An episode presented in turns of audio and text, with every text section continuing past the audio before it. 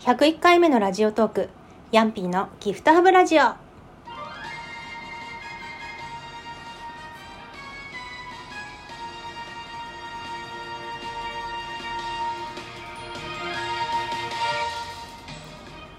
この番組はやりたいことは勇気を出してやってみようという気持ちを持ってヤンピー .net がお送りします。皆さん明けましておめでとうございます。2022年2月25日11時の、えー、広島暮らしのヤンピーです。あの最後の配信101回目のねあのラジオトークがちょうど20 2021年の12月31日10これもね年明けギリギリでやってて。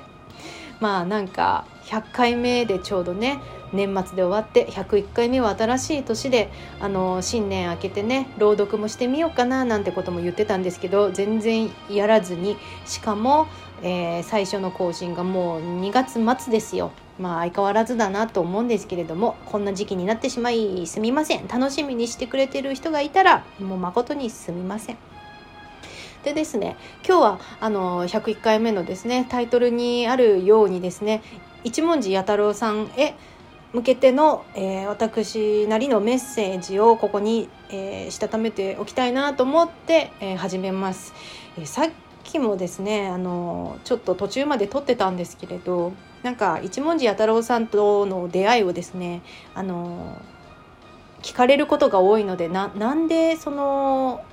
あのラジオの企画に関わることがあったの？みたいな話を聞かれることがあるので、まあ、それについてあのかいつまんで話したつもりがかなりやっぱり長いんですよ 話すと。そんなあの大したすごいまあでもたまたまのエピソードなのでなんか話すと長くなっちゃうんですね。なのでちょっともう割愛してもう一回撮り直そうと思ってやってます。で今日じゃなくてもそのまあ3日前4日前とかですけどねなんかこう話してみようかなと思って話してみるけどなんか涙が止まらなくなってもう寂しいってなって途中でできなくなっちゃったりとかもするんですけどしてたんですけど、まあ、やっぱり明日またきっと週末ナチュラリストがあるんだと思うからその前になんとなくですけどあのポッドキャストしておこうと思いました。1週間前にですねあの、まあ、広島の方ならご存知かもしれませんけど RCC ラジオの朝11時毎週土曜日朝7時から11時までやっている一文字弥太郎の週末ナチュラリストのえー、パーソナリティの一文字弥太郎さんがお亡くなりになったということをその番組内で岡さんが、えー、お伝えしていって私はその日もですね朝寝坊していて後からラジコで、あのー、遡ってアーカイブで聞いたんですけれどもそそこで知りました。でえっ、と週末ナチュラリストの数年前にですね、えー週末アニメ企画 with ヤンピーという形で、えーと、広島の西区のお好み焼き屋さんサザンカを舞台にしたアニメーションをですね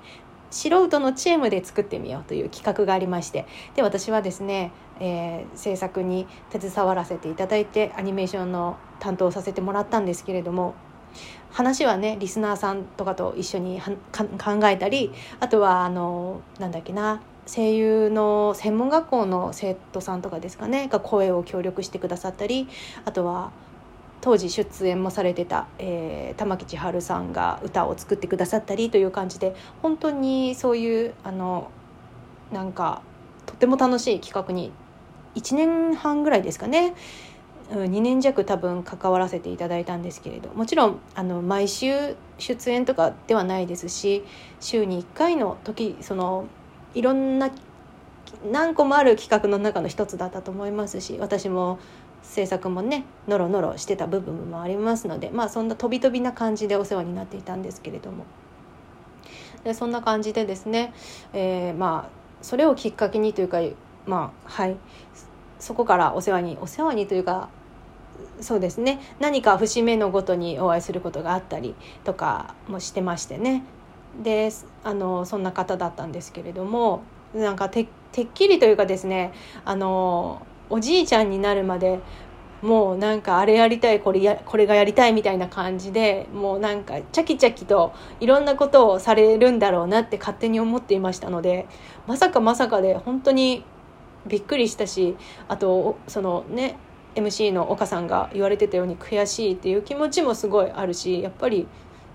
なんか悲し,、まあ、悲しいけどなんか本当にさ寂しいという感じですかね。で私が私でもこんな感じですからきっとねその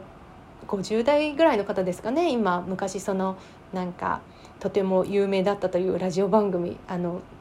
ビシバシランランラジオだっけ？間違えてたらごめんなさい。そのリスナーさんとかはもっともっと心になんかこうぽっかり穴が開いたような気持ちになるんじゃないかなっていうふうにも思ってるんですけれども。あの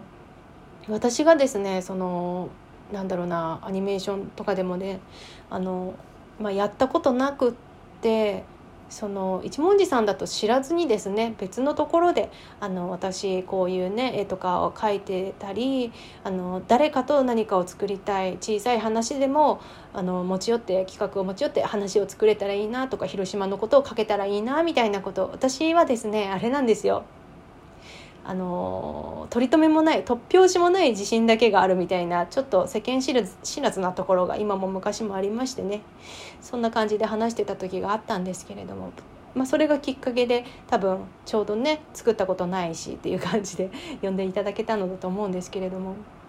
なんかそういう感じでその一文字さんだと知らずにあの最初ねあの勉強会などでお会いしていた時にすごく思ったことがですねあの老若男女本当にいらいろんな人が立場の人がいたと思うんですけれどなんか本当に目線をですねあの一緒にしてくださる方なんかこの人はこういう人だからこういう扱いとかなんかそういうことが全くない人でなんかそのなんだろうな一つの分野で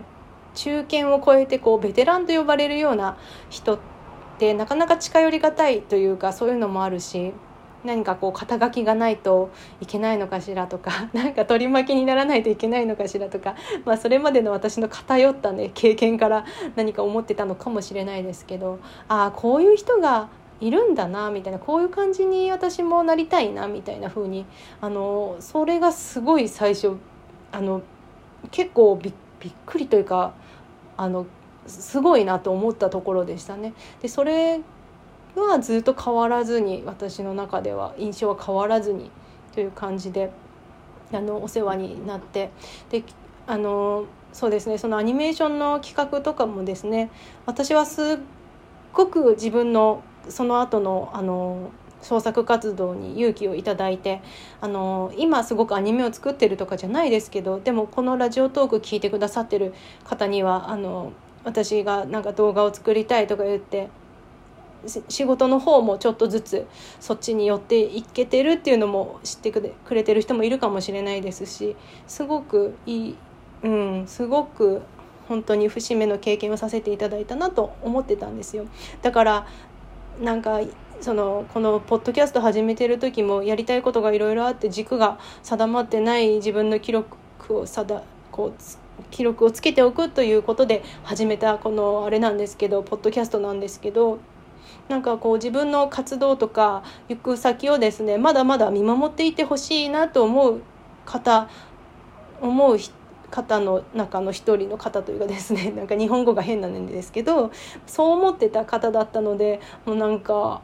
えじゃあなんかこれからもっといろいろできるようになってあの一緒に何か活動とかできたらいいなって思ってたこととかどうすればいいんだろうみたいな 感じに思ったりとかまあ勝手な意見ですけど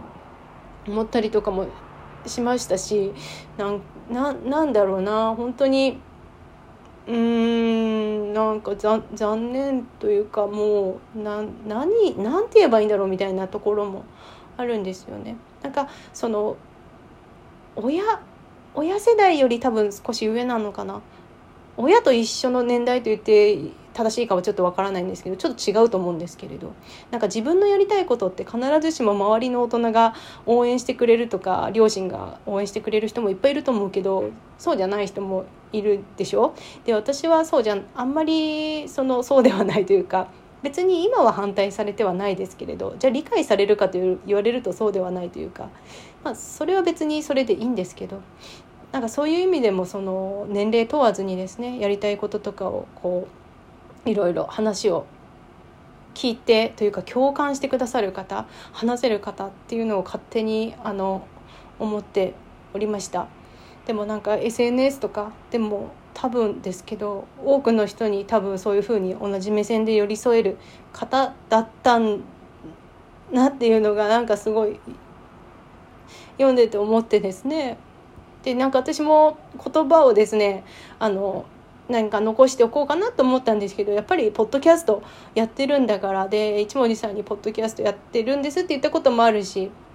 別にそれを聞いてもらってはないと思いますけれども、まあ、でも一人で喋れるっていうのはすごいことなんだよみたいなことも言ってもらったと思うし、まあ、とにかくこういうせっかく音声のねブログがありますので私はここで、えー、話すっていうのが一番届くだろうし一番、まあ、喜んでもらえるかな っていうふうにも思った思った次第であります。えーと、そんな感じでですねなんかうんそうですねもっともっともっといろいろできることをですね見守っていただきたかったしあの本当にやりたいことからですね私は真ん中やりたいことの真ん中からチャレンジしていこうと思ってますのでとそうですね見守っていてほしいなと思っています。でもやっぱりもう会えないんだなって思うとなんかなんかやっぱりちょっとそれはすごいやっぱり やっぱり違うんじゃないかなとかも思ったりもします。ということで、えー、はいあのすいません今日はこういうあの一文字弥太郎さんにどうもありがとうございました。ありがとうございましたという記録でした。それではまたお会いしましょう。最後までありがとうございました。